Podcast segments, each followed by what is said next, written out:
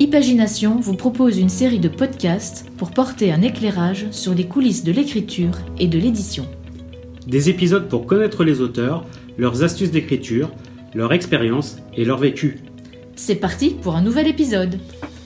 Bonjour, nous recevons aujourd'hui Lionel Cecilio qui joue sur scène Voyage dans les mémoires d'un fou, un livre que nous avons le plaisir d'éditer. Euh, bonjour Lionel. Bonjour. Je suis euh, auteur donc euh, aussi, mais avant tout comédien et j'ai cette particularité d'avoir défini mon activité euh, artistique et du coup professionnelle euh, depuis peu parce que je me suis euh, découvert aussi au fur et à mesure des années comme un raconteur d'histoire. Donc j'ai cette chance de, pouvoir multiplier les, formes d'art mais qui ont toutes ce point commun de raconter des histoires. Donc j'en écris j'en joue j'en lis puisque je suis aussi interprète lecteur pour des lectures théâtrales ou, radiophoniques ou télévisuelles.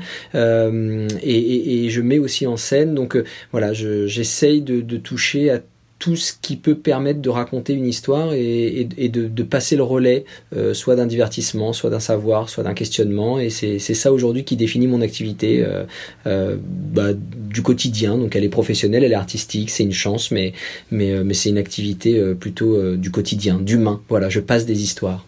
Voyage dans les mémoires d'un fou est une pièce qui est donc avant tout une pièce de théâtre, mais qui a fait l'objet d'une édition il est vrai que il y a euh, depuis plusieurs siècles la transmission des pièces se faisait de façon orale et que si on parle aujourd'hui des classiques genre Molière, euh, Corneille, etc., c'est bien parce qu'elles ont été écrites à un moment donné. Comment est-ce que tu as vécu l'écriture de ta pièce et la diffusion de ta pièce?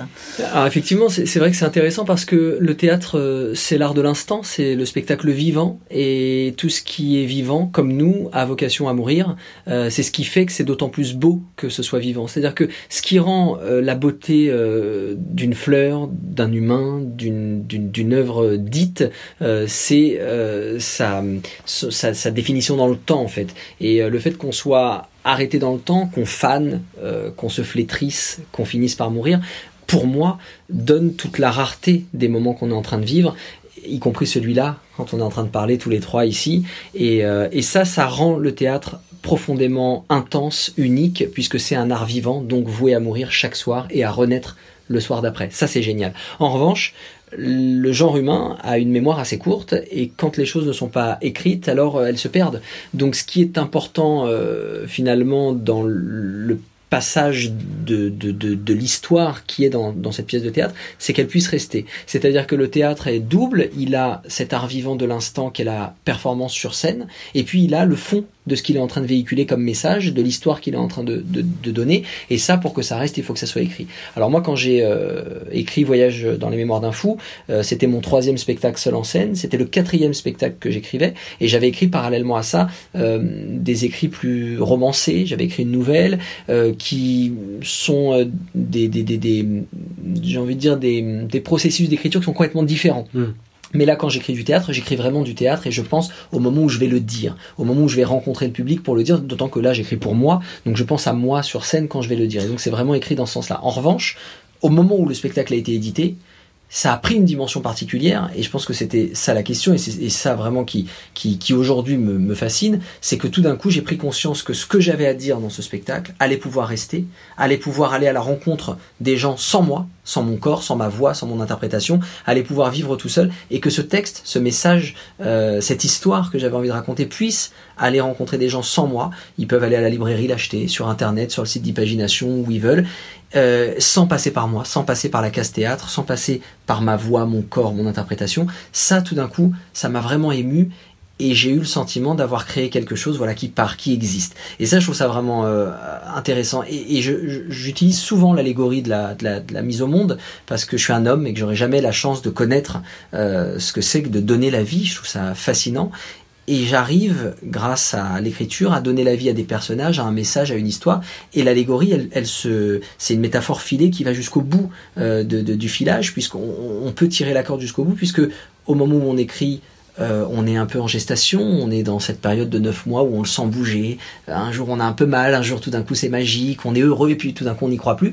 Puis au moment où c'est écrit, c'est définitif, ça s'est dit, bah, c'est le, jour de la naissance. Alors euh, on le vit comme on peut le vivre, c'est exactement comme les femmes. Il y en a pour qui c'est le plus beau jour de leur vie, pour qui c'est très douloureux, on sait pas, mais en tout cas ça existe. Et puis une fois que le texte existe et qu'il peut vivre, et eh ben on va euh, prendre soin de lui, l'éduquer du mieux qu'on peut. Ça c'est la partie sur scène quand moi je vais le jouer pour essayer de le, de le, de le façonner, de le mâcher pour qu'il prenne vraiment une forme qui, qui soit la plus proche possible de ce que je suis, mais en même temps il existe par lui-même et il m'échappe aussi par moment.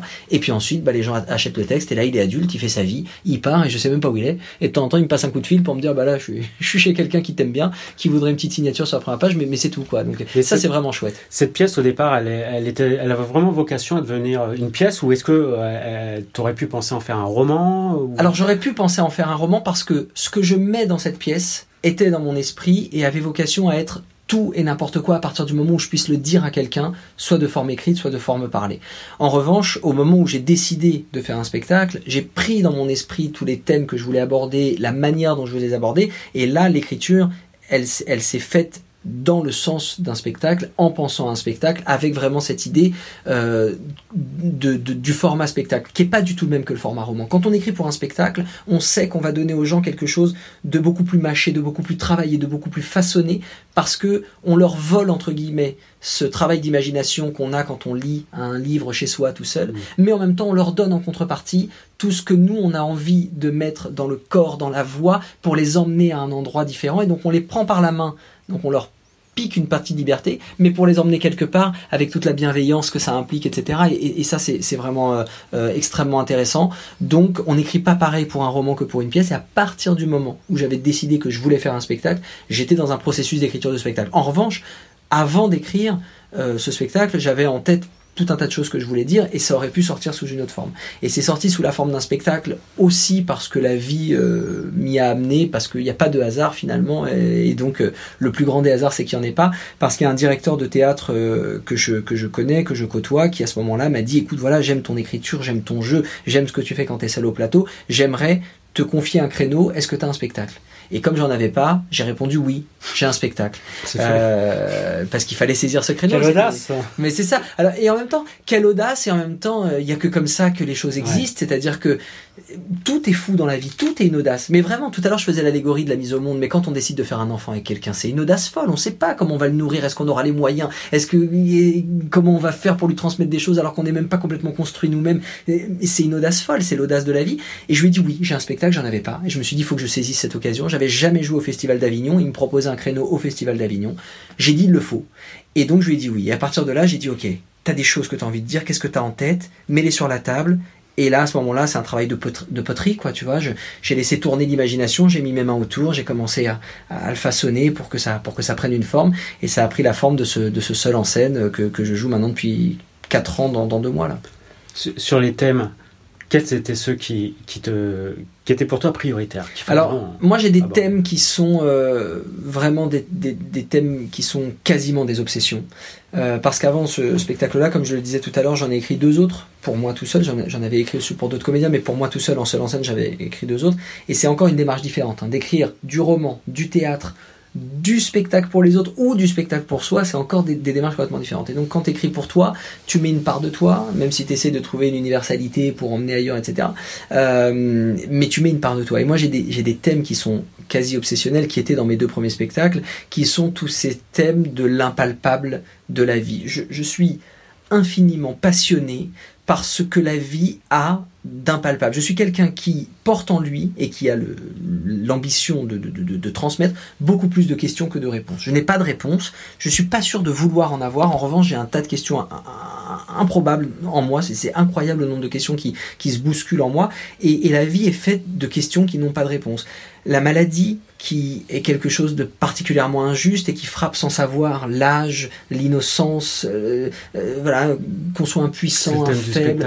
Voilà, donc dans ce voyage, dans les mémoires d'un fou, le thème, euh, le fil rouge, c'est cette maladie qui immobilise le corps, qui était une façon, une, une béquille d'auteur pour pouvoir parler de l'esprit libre et de la pleine conscience, etc. Mais voilà, cette maladie, ça c'est quelque chose. La mort aussi, qui est quelque chose qui frappe à n'importe quel moment, à n'importe quel et qui peut aussi se rétracter On a vu des, gens euh, qu'on appelle des miraculés, qu'on dit morts, qui le cœur ne bat pas pendant je ne sais pas combien de minutes, et puis paf, ils reviennent, personne ne sait comment. Ça, ça me fascine. J'aborde aussi dans le spectacle le thème de la croyance au sens large du terme, c'est-à-dire que euh, au-delà des religions, la croyance, je disais tout à l'heure, le plus grand des hasards, c'est qu'il n'y a jamais de hasard.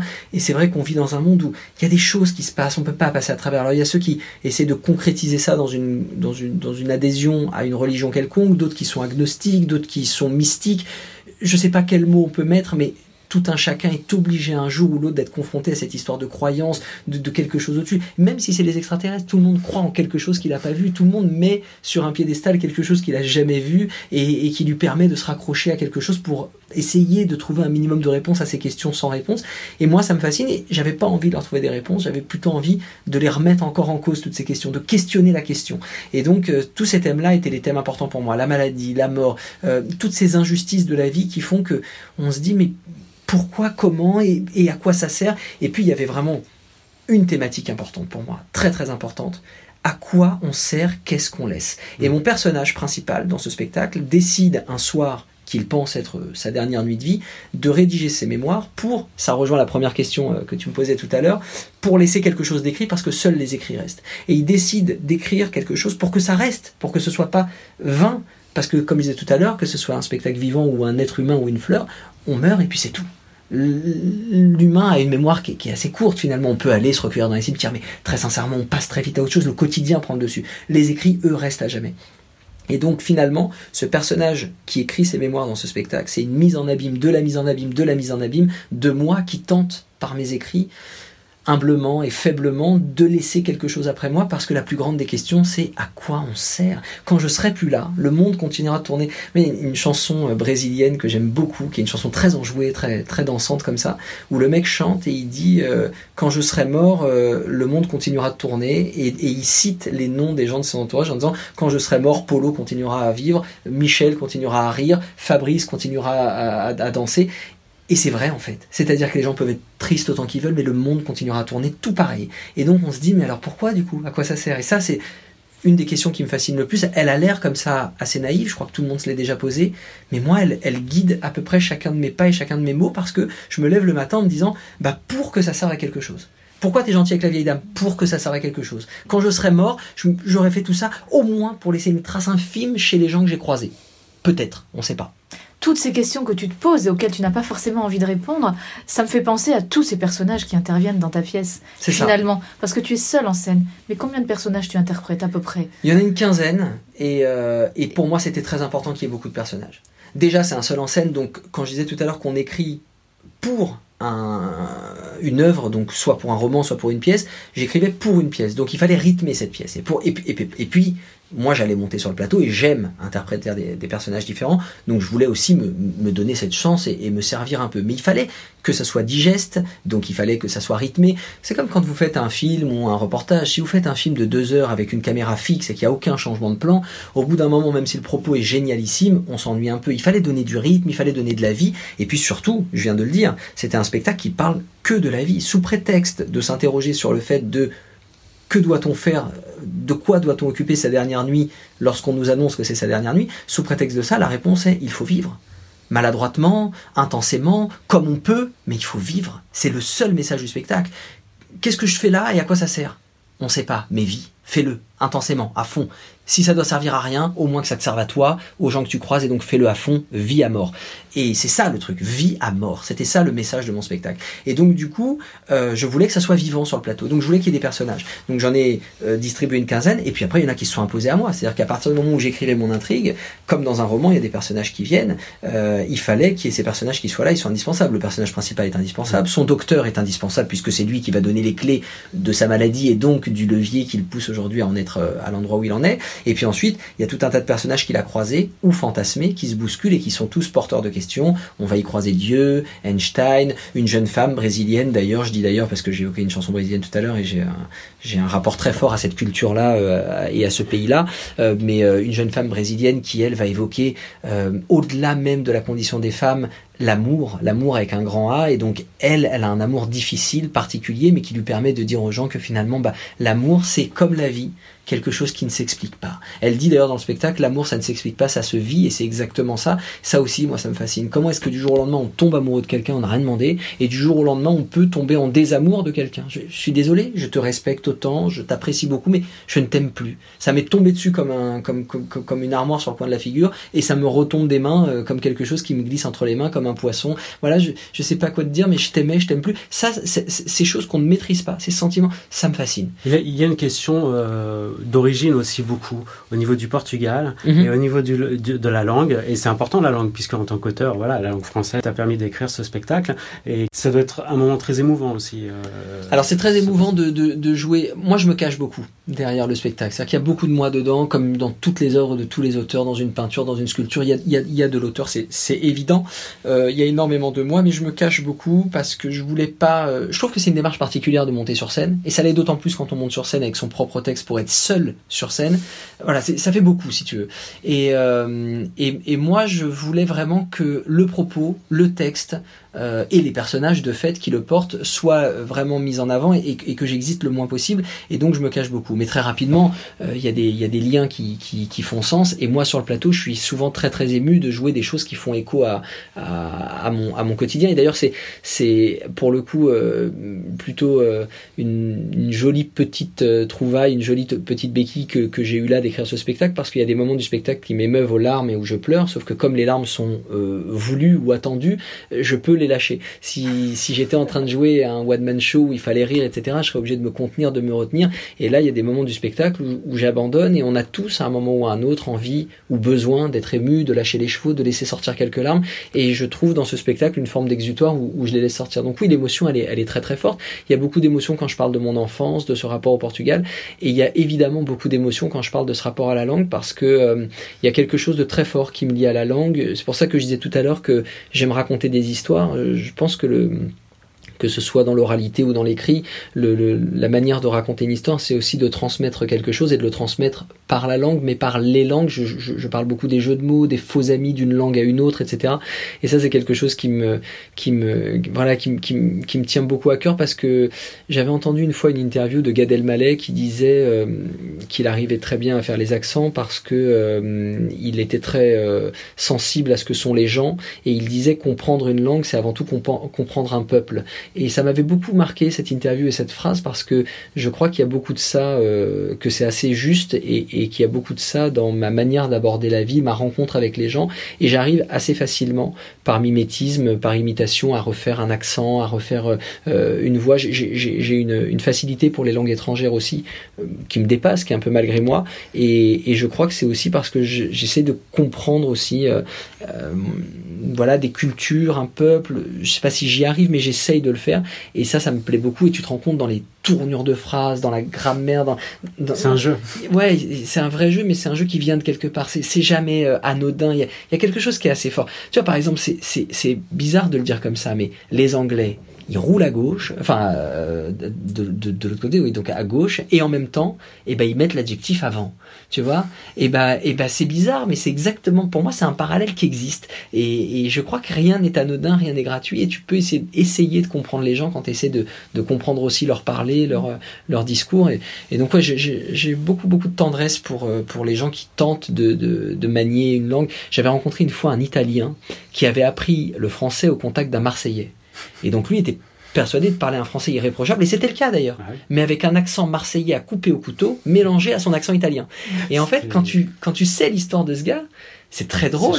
Et en même temps, tu comprends la richesse de la rencontre, de ce qu'il a appris. Et il chantait le français. Il y avait une vraie chanson parce que le, le Marseillais, déjà, l'accent marseillais déjà est très chantant. Et l'accent euh, italien est très chantant aussi. Et voilà. Et tout ça, pour moi, c'est des choses qui me restent, qui me marquent. Et c'est important aussi. C'est important de d'écouter les gens. Quand tu glisses d'un personnage à l'autre, c'est vrai que c'est remarquable ce timbre de voix qui change, cette attitude qui change. On aurait les yeux fermés, on penserait qu'il y aurait 15, 15 euh, personnes sur scène. Est-ce que tu arrives à glisser aussi facilement dans les émotions des uns et des autres au quart de seconde près? Parce que c'est un, spectacle très enlevé, hein, qui traîne pas. Ouais, mais alors j'arrive à glisser euh, dans les émotions, c'est sûr et certain. Euh, aussi parce que maintenant, euh, j'ai trouvé une gymnastique. Je joue ce spectacle de, de, depuis presque 200 fois maintenant, de, depuis bientôt 4 ans. j'ai trouvé une gymnastique dans dans, dans ma manière de, de, me laisser porter par mes émotions. Mais, euh, mais ça a été un vrai travail et c'est un vrai travail d'acteur pour le coup, d'être capable euh, de déposer les armes, d'enlever euh tout le phare qu'on a, toute cette pudeur qu'on peut avoir. Et je crois qu'à partir du moment où on rentre sur un plateau, on se livre complètement. Alors je disais tout à l'heure que moi je me cache et c'est justement parce que je me cache derrière ces personnages que je peux complètement livrer. Et quand moi, il y a des larmes qui m'échappent, elles sont à moi, mais personne ne le sait. On mm. pense qu'elles sont qui au boxeur, qui au personnage principal avec son docteur.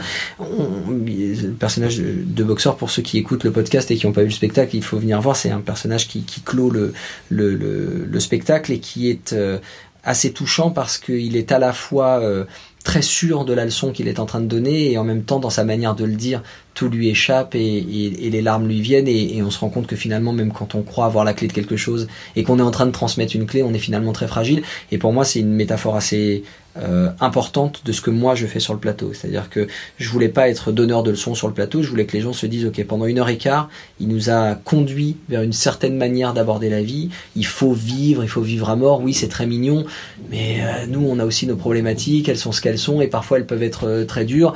Et donc il est très gentil avec son il faut vivre, mais parfois c'est pas si simple de vivre. Et je voulais dire à ces gens-là, je vous entends je le sais et je leur dis grâce à ce personnage. Et donc forcément euh, donc forcément il y a des il y a des il y a des moments très émouvants. Et donc pour répondre à la question oui de glisser d'émotion en émotion j'y arrive. Et pour le fait de glisser de personnage en personnage on me l'a déjà dit.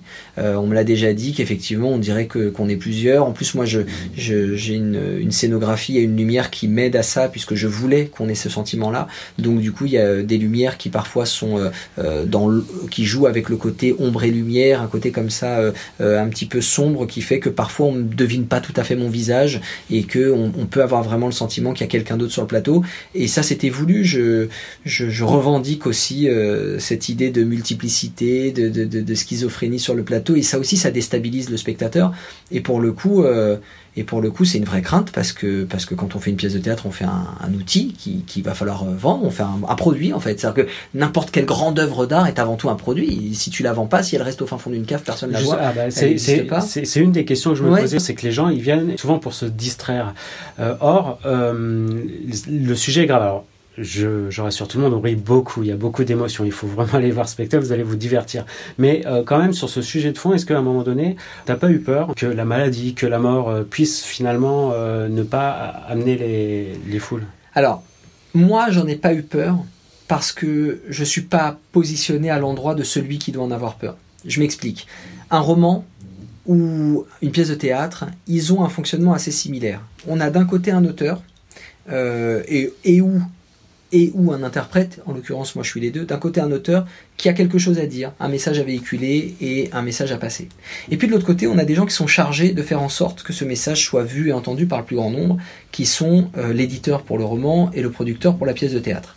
Euh, ce sont eux qui doivent se poser la question le plus finalement de comment on va vendre ce produit et comment on va en faire un produit et comment on va faire en sorte qu'il existe.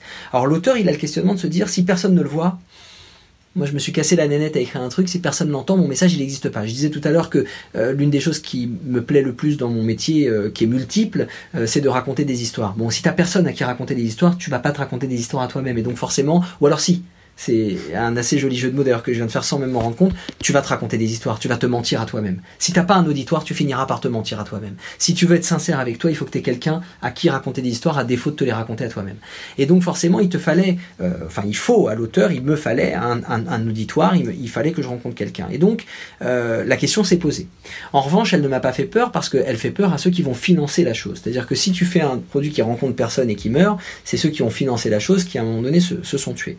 Alors au début moi j'avais cet ami euh, qui m'a euh, accepté, euh, accueilli dans sa salle de théâtre à Avignon, je prenais un risque qui était assez minimum. Et quand une fois que j'ai rencontré les gens, je me suis dit quand les gens sont dans la salle, ça leur plaît, il se passe quelque chose. Et pour rassurer les gens, comme tu le faisais tout à l'heure, euh, la promesse du spectacle, qui est celle de venir voir l'histoire d'un jeune homme qui s'interroge sur les questions qu'on a déjà évoquées, elle peut effrayer et elle peut faire en sorte que les gens ne viennent pas. En revanche, une fois qu'ils sont dans la salle, la manière d'aborder ces questions et de les emmener ailleurs fait qu'on se divertit énormément, qu'on s'interroge en riant et que de toute façon, on est transporté et qu'on sort Ah, euh, très content. Et donc du coup, moi aujourd'hui, après l'avoir joué un certain nombre de fois, j'ai euh, la confiance véhiculée de ceux qui l'ont vu. J'ai une très belle revue de presse. Je crois qu'on a fait l'unanimité Ouais, sur les plus grands journaux. C'était une chance inouïe. Je suis très heureux. J'ai les critiques des spectateurs puisqu'on vit dans cette époque où chacun peut mettre une critique sur les sites de réservation, etc. Et donc maintenant, les gens se laissent euh, convaincre par l'idée de ceux qui étaient là avant eux, qui ont aimé, etc. Il y a un grand journal qui avait euh, fini euh, son article en disant euh, un, un pari fou est largement gagné. Et c'est vrai que c'était un pari fou parce que je fais un spectacle qui n'est pas dans ce qu'on attend de moi. Et donc forcément, ou de ce qu'on attend d'un jeune homme qui écrit et qui joue aujourd'hui en 2019. Je suis complètement à côté. Euh, D'ailleurs, souvent les gens disent j'ai adoré, Mm. mais c'est déroutant. Et c'est vrai que c'est déroutant et je voulais que ça le soit. Parce que la vie est déroutante. Je voulais que le spectacle ressemble à la vie. Comme je le disais tout à l'heure, je voulais que ce soit ça le message premier. Et la vie, elle est pleine de questions, elle est déroutante. Ce spectacle, en plus, il continue de vivre. Moi, je me souviens, la première fois que je, je suis venu le voir, en sortant, on en parle longtemps. Et même les jours euh, C'est ce que les gens me disent, ouais. Et, et Ouais. c'est- c'est c'est fantastique. Est-ce qu'il y a des personnes qui, euh, qui viennent pour acheter le livre, pour voir le livre? Donc, comment ça marche ce rapport entre le livre et, le, et, la, Alors, Moi, au début, je, je pensais pas l'écrire. Je pensais pas que ce spectacle avait vocation à être lu autrement que véhiculé par mon interprétation. Et je l'avais écrit comme un spectacle. Donc, pour moi, il devait exister comme un spectacle. Et puis, finalement, c'est le public qui s'est manifesté en disant, mais je comprends pas, il y a pas un bouquin, parce que nous, on voudrait relire ça. C'est quand même, il y a des aphorismes, des réflexions, des, des, des tournures de phrases qui sont très belles. Euh, on a envie. Et donc les gens se sont, euh, se sont manifestés en ce sens. Et puis parallèlement, il y a eu des éditeurs qui se sont manifestés.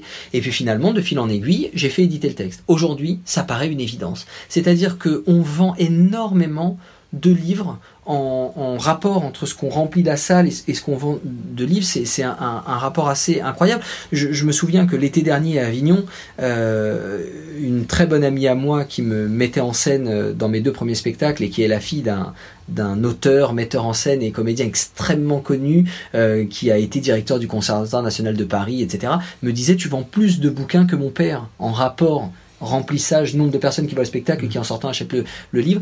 Je me suis rendu compte que ce livre avait vocation à exister par lui-même. Et pour moi, tout d'un coup, c'est devenu une grande fierté. Je l'avais écrit comme un spectacle et je me rendais compte qu'il avait suffisamment d'autonomie, d'universalité pour exister au-delà de mon interprétation. Alors bien sûr, ça me dépossède de quelque chose, mais on retombe sur nos pattes de la métaphore que je faisais tout à l'heure. Je suis un parent dans une maison un peu trop grande pour lui quand le livre part, donc je me sens un peu dépossédé de mon gamin qui est parti, qui fait sa vie, et en même temps tellement fier de le voir partir, de le voir exister par lui-même. Et donc oui, le, le livre existe complètement. Il y a des gens qui l'achètent avant de voir le spectacle parce qu'ils lisent les critiques, ça les intéresse, ils lisent et ils viennent voir le spectacle après. Euh, il y a des gens qui, c'est la majorité, après avoir vu le spectacle, achètent le livre pour euh, pouvoir le relire, etc. Et aussi beaucoup de gens qui achètent le livre pour l'offrir à quelqu'un en disant voilà, je connais quelqu'un qui aura pas l'occasion de venir, mais il faut qu'il lise ça, il faut qu'il voit ça. Euh, L'autre jour, de- euh, à la sortie du spectacle, il y a quelqu'un qui en a acheté trois en disant je veux l'offrir à des gens que je connais, à qui ça va parler. Y a ça, évoque quelque chose, ça ouvre des portes. Alors évidemment, on peut pas plaire à tout le monde, mais ce spectacle a vraiment quelque chose et qui me dépasse parce que comme je disais tout à l'heure, je l'ai pas écrit pour ça. Je j'ai pas écrit en me disant je vais séduire les gens, euh, là je vais mettre un peu d'émotion, là un peu de rire. J'ai écrit ce que je voulais et je me suis dit maintenant je vais les rencontrer. Ils seront 5, Il est 10, honnête et 15, sincère. 20, 2000 à penser comme moi, mais ceux qui penseront comme moi, ils seront dans ma salle et je vais les rencontrer. Et cette sincérité-là, elle a fini par payer. Je rencontre des gens qui pensent comme moi et je me rends compte que ben, on est une grande armée de poètes modernes, euh, euh, plein d'espoir, euh, qui a envie de, qui avons envie d'avancer. Et, c'est passionnant de, de, de, de se rendre compte de ça. C'est vraiment passionnant, quoi. Donc, euh, donc heureusement qu'il y a le livre. Heureusement. Je crois que tu avais dit euh, dans, dans notre entretien préalable que un des personnages avait disparu. Et dans le livre, il est toujours présent. Exactement. Et donc, c'est un, c'est une sorte de témoignage, ce livre, à un instant T. Ouais, exactement. Bah, c'est comme on disait tout à l'heure, c'est quelque chose qui restera quoi qu'il arrive, alors que le spectacle, lui, il est vivant, il évolue. Et pour que mon spectacle puisse vivre encore mieux et encore plus longtemps, il a fallu à un moment donné euh, qu'on coupe euh, des parties du texte euh, que je que je disais sur scène pour le rendre un peu plus digeste, pour pour pouvoir qui, pour pouvoir le faire rentrer dans quelque chose de plus rythmé. Parce que on est dans une salle, on est assis sur un siège, on reçoit un texte, interprétation.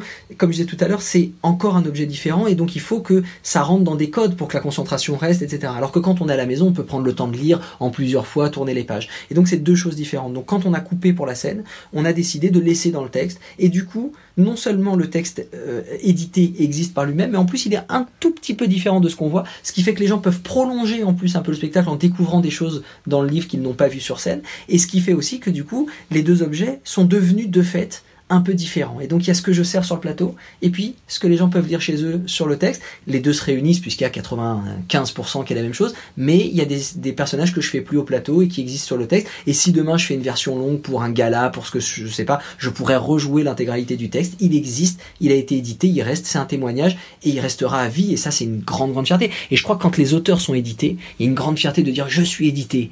Mais en fait, éditer, n'importe qui peut l'être. Tu l'imprimes chez toi sur une imprimante, paf, le texte est édité. Ce qui est vraiment intéressant, c'est de se dire, j'existe, je, je, je, j'existerai toujours. Voilà, je peux mourir, mes mots sont là, ils, existeront encore. Et je crois que c'est, ça rejoint finalement ce que je disais en début d'interview. C'est l'une de nos plus grandes craintes, l'une de nos plus grandes questions au-dessus de la tête qu'est-ce qu'on sera, qu'est-ce qu'on laissera après être parti? Et c'est ce que ce spectacle tente de bousculer comme question. Deux enfants, la pièce et le livre. Exactement. J'ai deux enfants. alors, on arrive, on arrive au terme de ce podcast. Euh, alors, on insiste énormément, énormément. Il faut aller voir Lionel jouer sur scène. Le livre est une chose, mais il faut vraiment aller voir les artistes sur scène et surtout un aussi beau spectacle. Voir ces personnages et, et, et les voir incarner, c'est juste époustouflant. Et comme on a coutume de faire pour clore ce podcast, les derniers mots seront tiens, Lionel. Tu parlais des gens qui viennent te voir et te laisse t'adresser à eux.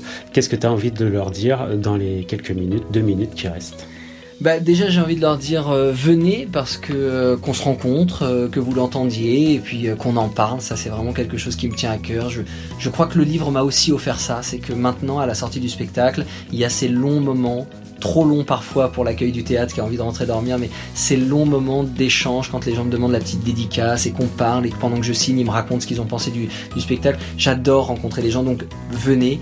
Et puis, pour ceux qui n'auront pas la chance ou la possibilité de venir et qui vont juste euh, lire le livre, eh bien, euh, profitez euh, de ce que euh, notre époque nous offre et qui a parfois des, aspects euh, négatifs, mais qui a cet aspect positif qu'est la rencontre. Profitez des, des réseaux sociaux, contactez-moi, échangeons, parlons. Je crois que j'ai fait ce spectacle pour aller à la rencontre des gens et grâce à ce podcast, euh, c'est encore une prolongation de ça, je peux vous le dire. Euh, j'ai, je, je, je, suis un, un voilà un, un, passionné de la rencontre humaine et donc voilà, j'espère qu'on aura l'occasion de se rencontrer au-delà de ce podcast et je vous remercie beaucoup de m'avoir donné l'occasion de, de, de, d'échanger et, et, de dire tout ça. Merci beaucoup. Merci, Merci Lionel. Merci. Merci pour votre écoute. Nous vous donnons rendez-vous dans un mois à peu près pour un nouveau podcast. Nous espérons que celui-ci vous aura beaucoup apporté. N'hésitez pas à noter favorablement ce podcast et surtout à le partager autour de vous sur les réseaux sociaux. Merci, merci, à très bientôt, au revoir.